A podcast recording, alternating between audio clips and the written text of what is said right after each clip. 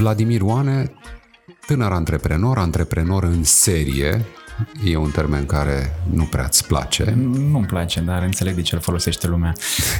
Mulțumesc că ai venit la discuția de astăzi. Mă bucur să, Uite, să mă întorc. Prima curiozitate, când, când te-ai apucat tu de antreprenoriat?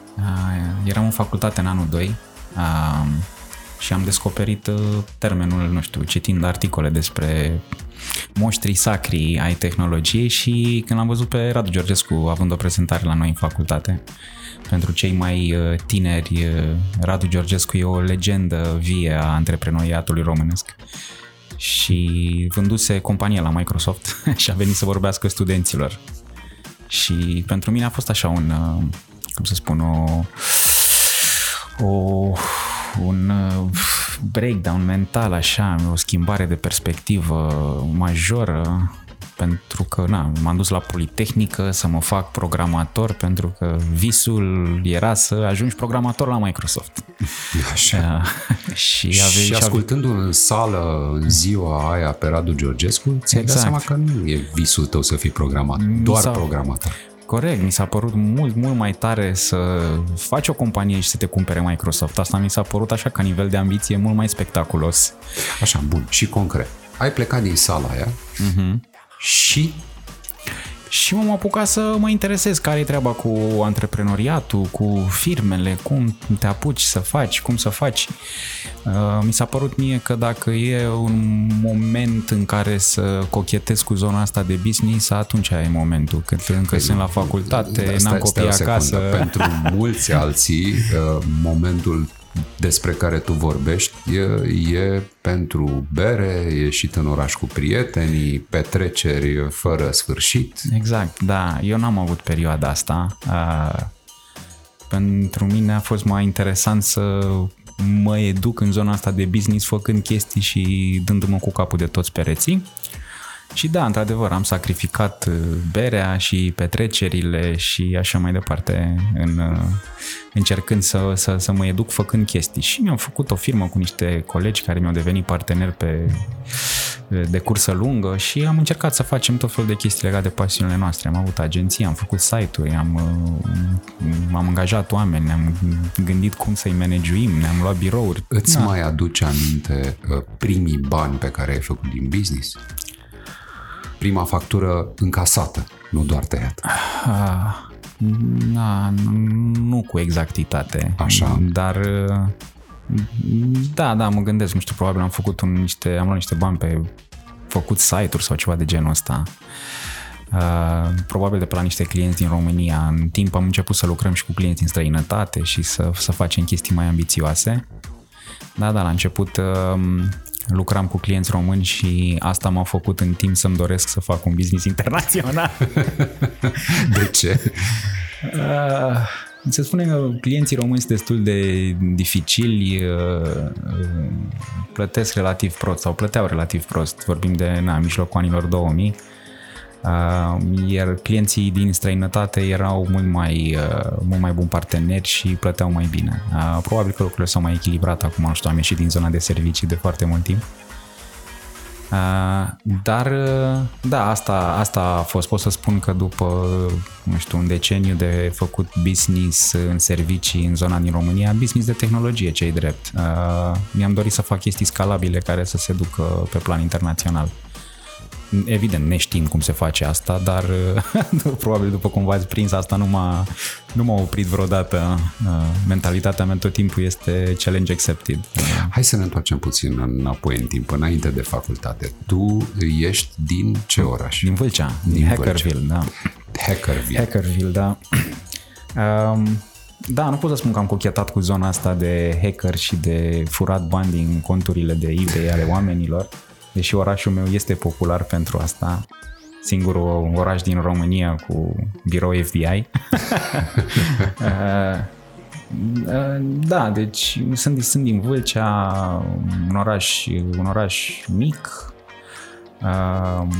la clasa de informatică unde erau toți oamenii care cochetau cu, cu tehnologia. Da, tata e profesor de istorie, deci am și zona asta liberală în, în în, în familie și în continuare mă pasionează subiecte de gen istorie, filozofie sau mai știu eu ce. Mi-aduc aminte că la un moment dat povesteai că a contat mult în uh, felul în care ai crescut faptul că ai fost lăsat mult în bibliotecă. Păi toată casa noastră e o bibliotecă. Um, da, casa noastră e o bibliotecă și de fiecare dată când cineva ne vizita era surprins să vadă că noi avem uh, rafturi cu cărți peste tot, inclusiv în bucătărie.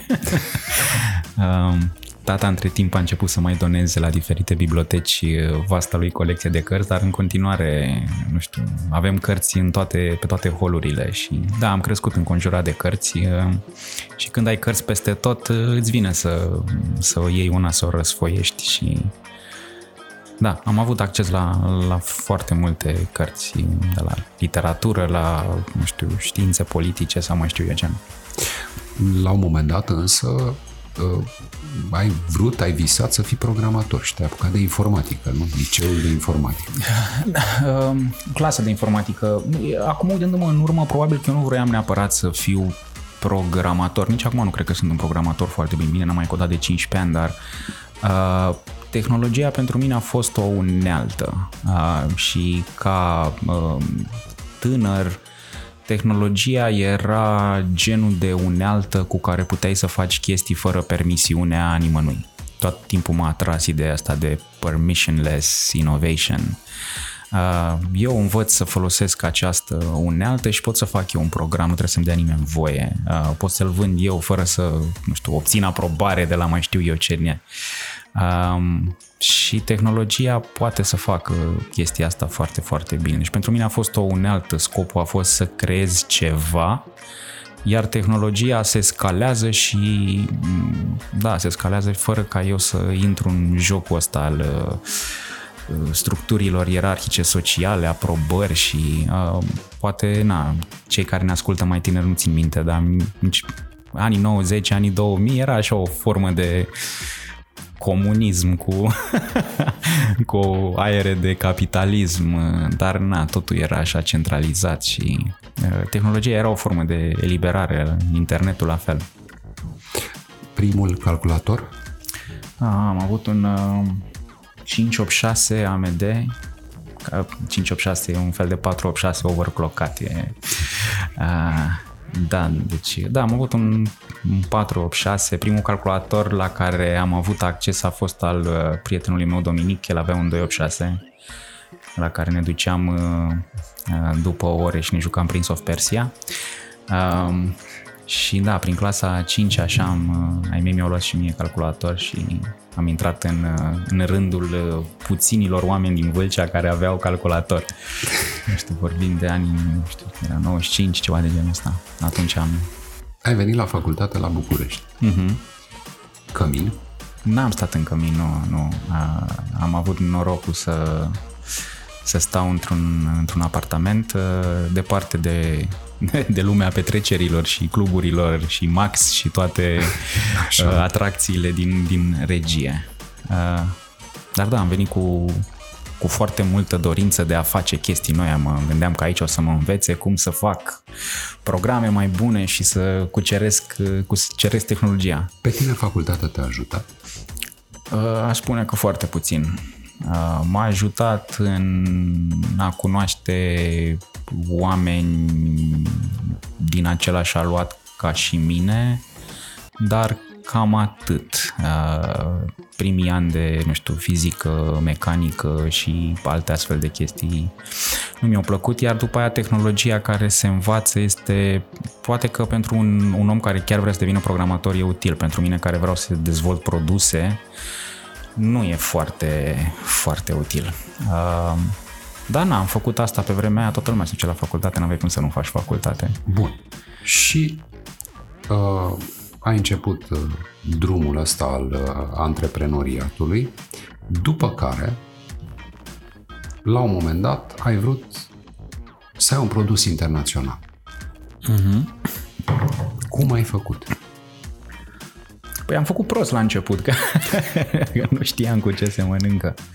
Dar uh, da, ideea era să ai un produs digital pe care să-l vinzi. Uh, Asta crea foarte multe, foarte multe probleme. Deci asta, prima noastră încercare de produs um, a fost tot așa pe la mijlocul anilor 2000 um, și am încercat să vindem un CMS. Vor, nu exista SaaS, nu exista zona asta de a vinde subscripții uh, și atunci noi vindeam softul respectiv ca un, o arhivă pe care o downloadai și pe care trebuia să ți instalezi tu pe server și dădeam noi o cheie de criptat, de criptare cu care erai legat la o licență uh, și mai departe. I-am dat drumul, n-a durat câteva zile și produsul nostru era pe toate site-urile de torenți uh, și erau fișiere cu cheile noastre la liber. Uh, n-am făcut foarte mulți bani din produsul ăla, dar am învățat să facem un produs cu interfață, cu un site de marketing, cu, uh, am luat și niște premii de design pentru el. Uh, a, a fost o, o, o, lecție, o lecție bună. Și primul succes? Uh, cu produse digitale, probabil că Uberview a început, uh, am început să facem, să facem bani dintr-un produs care se scalează. Uh, da, Uberview a fost un SaaS pe care l-am început în 2008 um, și da, am fost, pe, am fost pe val cu foarte multe din trendurile respective. Am făcut un SaaS, subscripții, trendul era să facem uh, analize de social media, deci uh, na, am, am, am crescut cu industria, dar zic eu că ne-am făcut cât de cât și treaba bine noi ca, ca echipă. Să fii antreprenor uh, se pot gândi mulți sau mai ales cum e cazul tău, da? dacă cineva ți caută numele pe Google, uh-huh. vor vedea și niște succese financiare pe care uh-huh. le-ai avut tu, colegii tăi. Da. Le-ați avut. Dar uh, bănesc că să fii antreprenor nu înseamnă că ai avut tot timpul bani suficienți să ai o viață liniștită. Ah, nu, nu, nu, nu, nu. Uh, pentru cine vrea să se apuce tânăr fiind, cel puțin așteptarea este să fii cel mai prost plătiți oameni din firmă.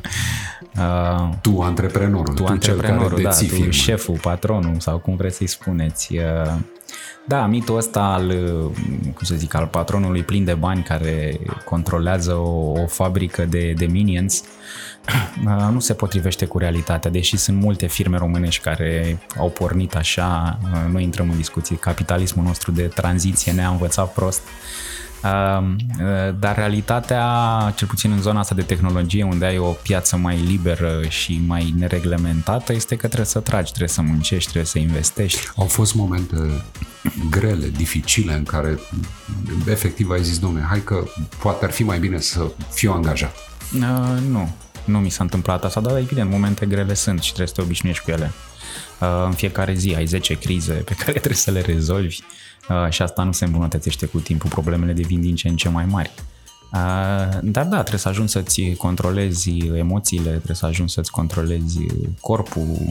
E un proces, antreprenoriatul e un un mod de maturizare rapidă pentru oameni care vor senzații tari și vor să aibă păr alb la 30 de ani. Antreprenoriatul este metoda sigură de maturizare. Da, nu, uh, nu tragi linie la un moment dat și te mai întreb totuși cum să fac să rezist, că în ritmul ăsta pe termen lung s-ar putea să da. Nu doar părul alb să fie problema. corect, corect. Da, și eu am avut probleme medicale cauzate de stres. E o... Um, e genul de joc pe care trebuie să înveți să-l joci și nu ai cum să-l înveți decât jucându-l. Uh, trebuie să-ți dai seama că orice antreprenoriatul e un maraton, nu e un sprint.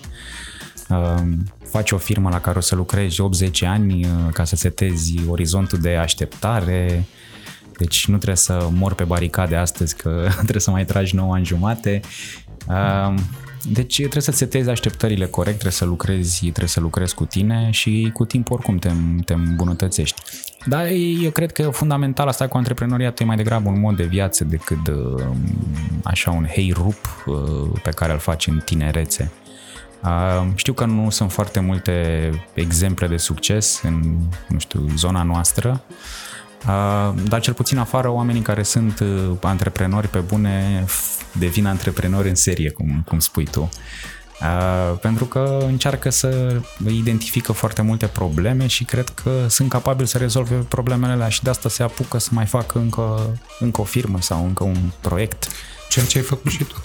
Ceea ce am făcut și eu, ia, da, și nu cred că o să mă opresc prea curând, deși sunt, înțeleg de ce un om, nu știu, a ajuns la o anumită vârstă, cu o anumită siguranță financiară, aș vrea să-și pună nu știu, uh, sabia în, în cui și să se întoarcă la o viață mai tihnită. Ultimul tău produs, cel la care acum lucrezi mm-hmm. împreună cu colegii. Da. Uh, are vreo legătură cu uh, Vâlcea și cu casa părintească, bibliotecile da, da, de da, acolo? Da, da, are.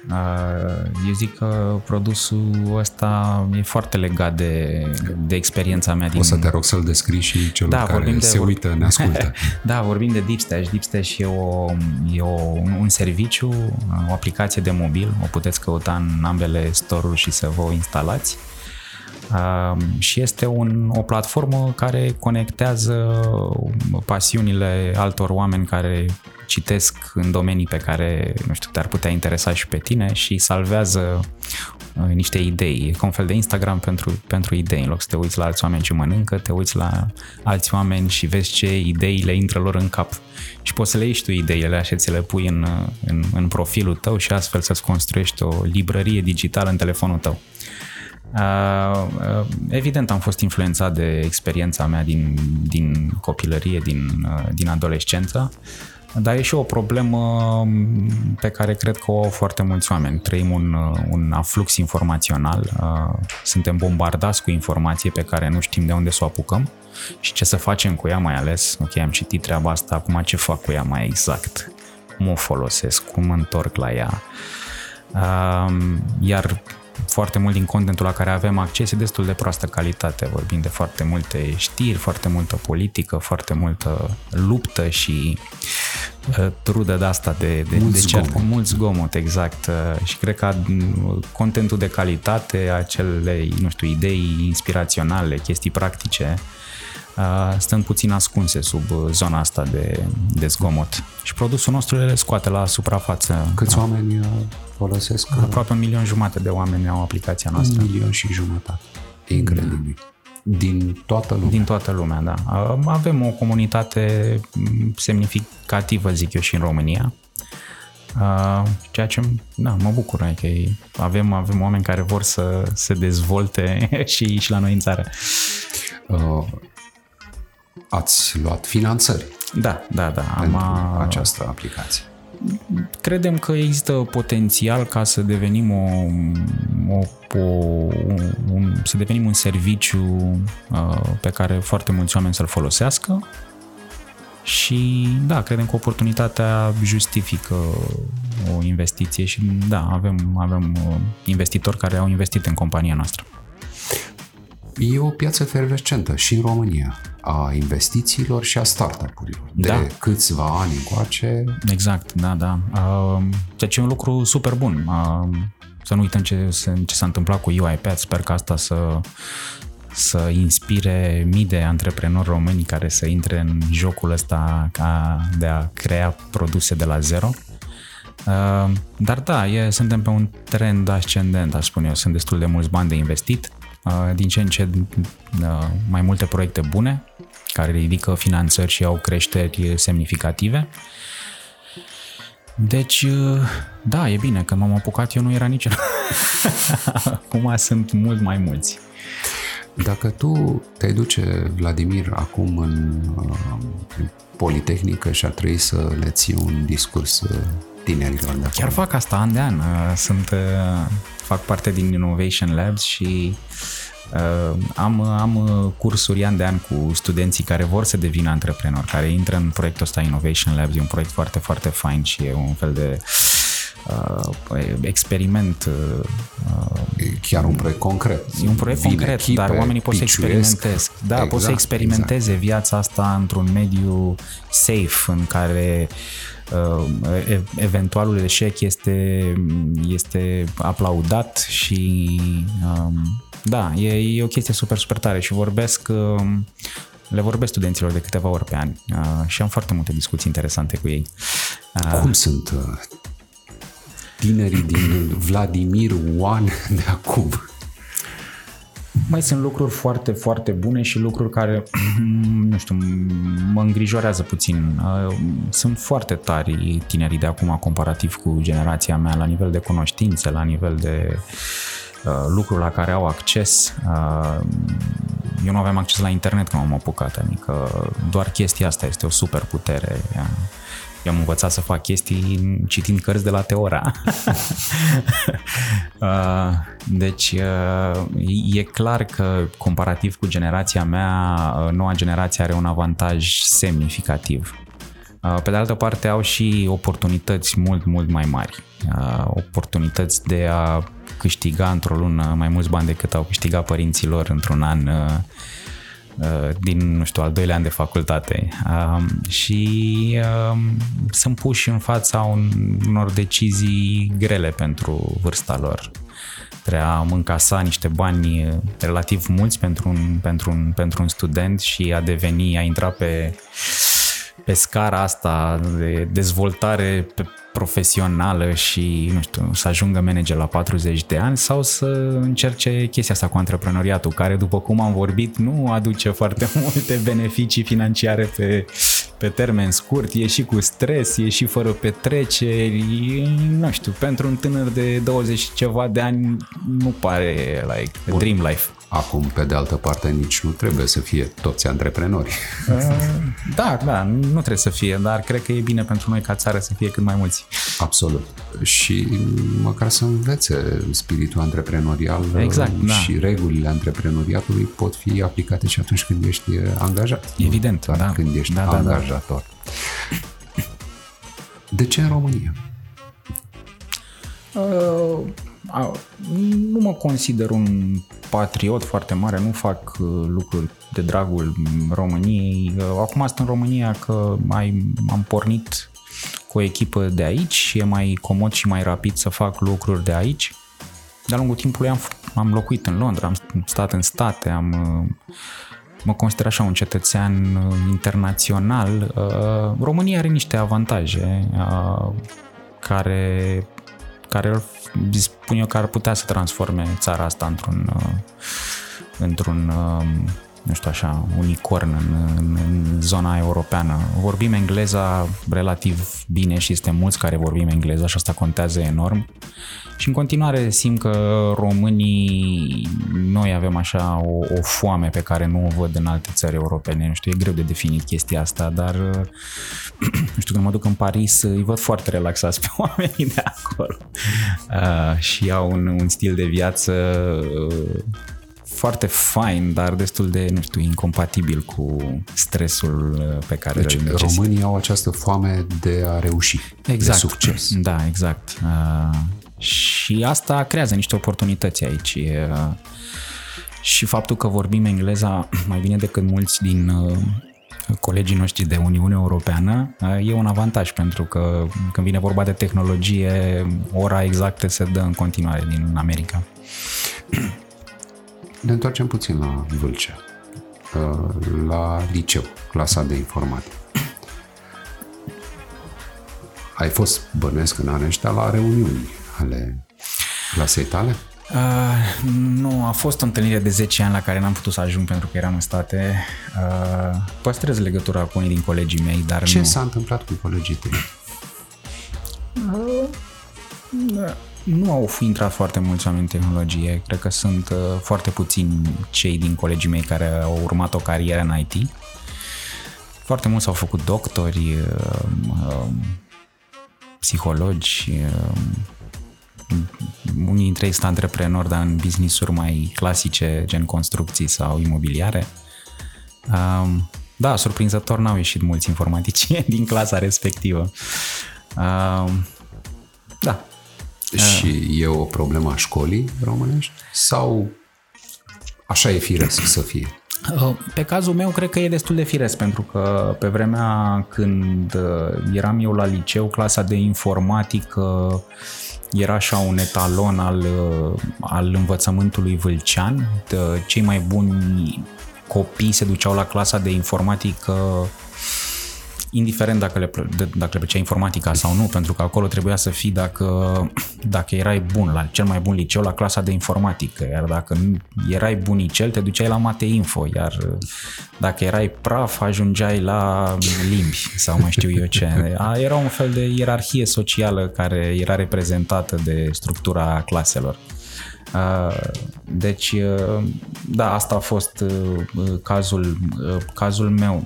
Ca să revin la întrebarea ta dacă avem noi o problemă când vine vorba de antrenat informaticieni, nu știu, antrenăm mulți informaticieni, zic eu, dar antrenăm, nu antrenăm oameni de produs oameni care să se uite la tehnologie, cum mă uitam eu când m-ai întrebat despre începuturile mele. Tehnologia ca o unealtă cu care să schimbăm lucruri în jurul nostru. Uh, tehnologia la noi este o chestie care te ajută să-ți iei un job mai bine plătit. Uh, și asta e un lucru foarte bun, creează creștere economică, dar oportunitatea este în a crea, crea companie, în a face ce a făcut Daniel la UiPath uh, mult mai mult decât uh, ce a făcut o firmă de outsourcing care are o armată de programatori care codează pentru americani. Uite, să presupunem că ai fi uh, pus în poziția în care tu ai putea să iei niște decizii care să schimbe felul în care arată piața de tehnologie în România. Ce ai face mai întâi și mai întâi? Uh.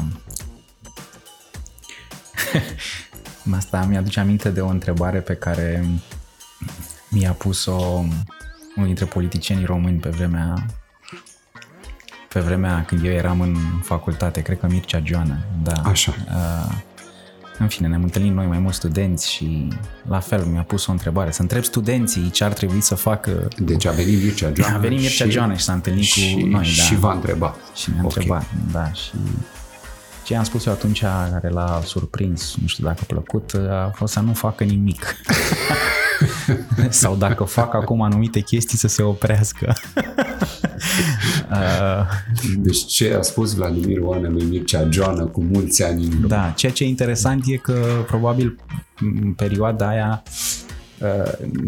nu înțelegeam foarte bine nu știu, importanța răspunsului meu sau toată complexitatea răspunsului meu, dar uh, acum 20 de ani mai târziu uh, cred în continuare că este un răspuns foarte corect. Uh, uh, ca o persoană care, nu știu, funcționează într-o piață competitivă, mi-aș dori ca aceleași, aceleași reguli să se aplice și în zonele astea mai, mai reglementate de către conducătorii noștri.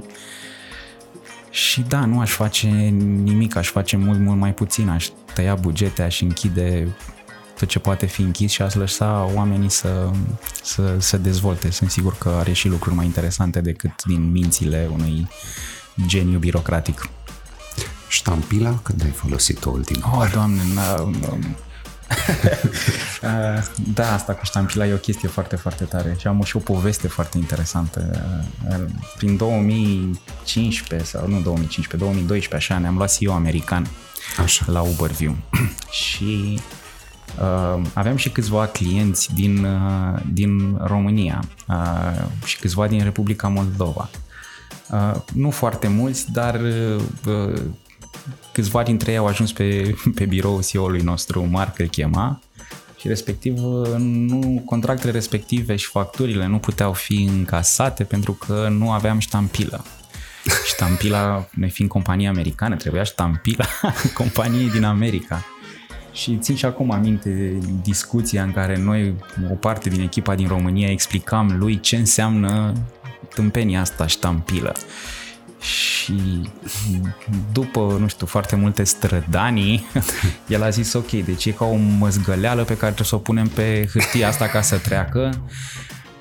Simplificat, da. Așa că omul a luat o gumă, a scris în Uberview pe respectiva gumă, a pus niște cerneală, pus-o pe hârtie și zice, gata, am ștampilat-o, dați drumul la contracte. uh, și a mers. da, deci da, n-am mai folosit de mult ștampila, dar am amintiri foarte frumoase cu ștampila vieții. Cred că orice antreprenor care are ceva da, da. ani în urmă în business știe că în unele da, cazuri ștampila, ștampila e... Ștampila e baza, da. Esențial. Esențial, da. O să iasă Vladimir Oane țara asta din, de sub ștampil? Mă, eu sper că, eu sper că da, nu sunt foarte optimist. Uh, dar uh, sper că da, nu știu, bunăstarea noastră colectivă depinde mult mai mult de tineri deștept care își fac companii și care creează oportunitate decât de un ministru uh, mântuitor uh, care ajunge în fruntea, în fruntea unui minister sau în fruntea guvernului. Uh, dar genul ăsta de realizare o să dureze până o să, până o, să o avem cu toții. Uh, cred că încă suntem blocați în ideea unui stat salvator care trebuie să ne spună ce să facem cu cât ne dăm mai mult seama că ar trebui să avem noi grijă de noi și să avem noi responsabilitate pentru, pentru, viațile, pentru viețile noastre, cu atât o să ne fie tuturor mai bine. Și o ultimă întrebare. Tu ce ai alege? Să dai swipe sau să dai pagină? uh, eu dau swipe. Dau swipe, da. Uh, Deși dau, uh, uite, apropo de discuția noastră legată de note-taking, uh, eu citesc numai digital, uh, dar scriu analog. uh, citesc totul pe, pe Kindle și pe iPad, uh, soția mea fiind uh, cea care este îndrăgostită de mirosul unei cărți. Eu nu am astfel de atașamente emoționale, dar când vine vorba de scris, sunt omul care și ia stiloul și are călimară și face, face desene frumoase pe un, pe un caiet. Deci le folosesc pe ambele. E o chestie pe care am observat-o cu cât îmbătrânesc mai mult, cu atât apreciez uneltele analogice mai mult. Am ajuns așa, mă transform într-un hipster, scriu cu stilou, mi-am cumpărat viniluri. Uh, uh, cea mai proastă chestie într-o casă mi se pare smart home. în curând o să țip la copii să nu mai bată mingea. Dar da, așa e cu antreprenorii ăștia tineri. Deci încep să fugi de tehnologie. Da, cred că important e indiferent dacă e vorba despre a da pagina sau a da swipe, da, ce? exact, da, da, da. Important e ce, ce e pe ecran, ce e pe foaie, da, corect. Aia contează mai mult decât, decât device-ul. Mulțumim foarte mult pentru discuția de astăzi și o să te invităm să o continui. Iar pentru cei care au norocul să fie studenți la Politehnică și să învețe uh, experimentând antreprenoriatul cu plasa de siguranță sub... Uh... Da, să mă, să mă tragă de să mă tragă de limbă uh, sunt, uh, sunt foarte dispus să ajut pe toată lumea care, care vrea să treacă prin experiența asta și dacă sunt ascultători ai noștri studenți, da, se înscrie la Innovation Lab și să discute nu doar cu mine, că mai sunt mulți oameni mult mai deștepți decât mine care pot să ofere mentorat uh, și mai de calitate. Succes și mulțumim pentru discuția. Și eu mulțumesc mult.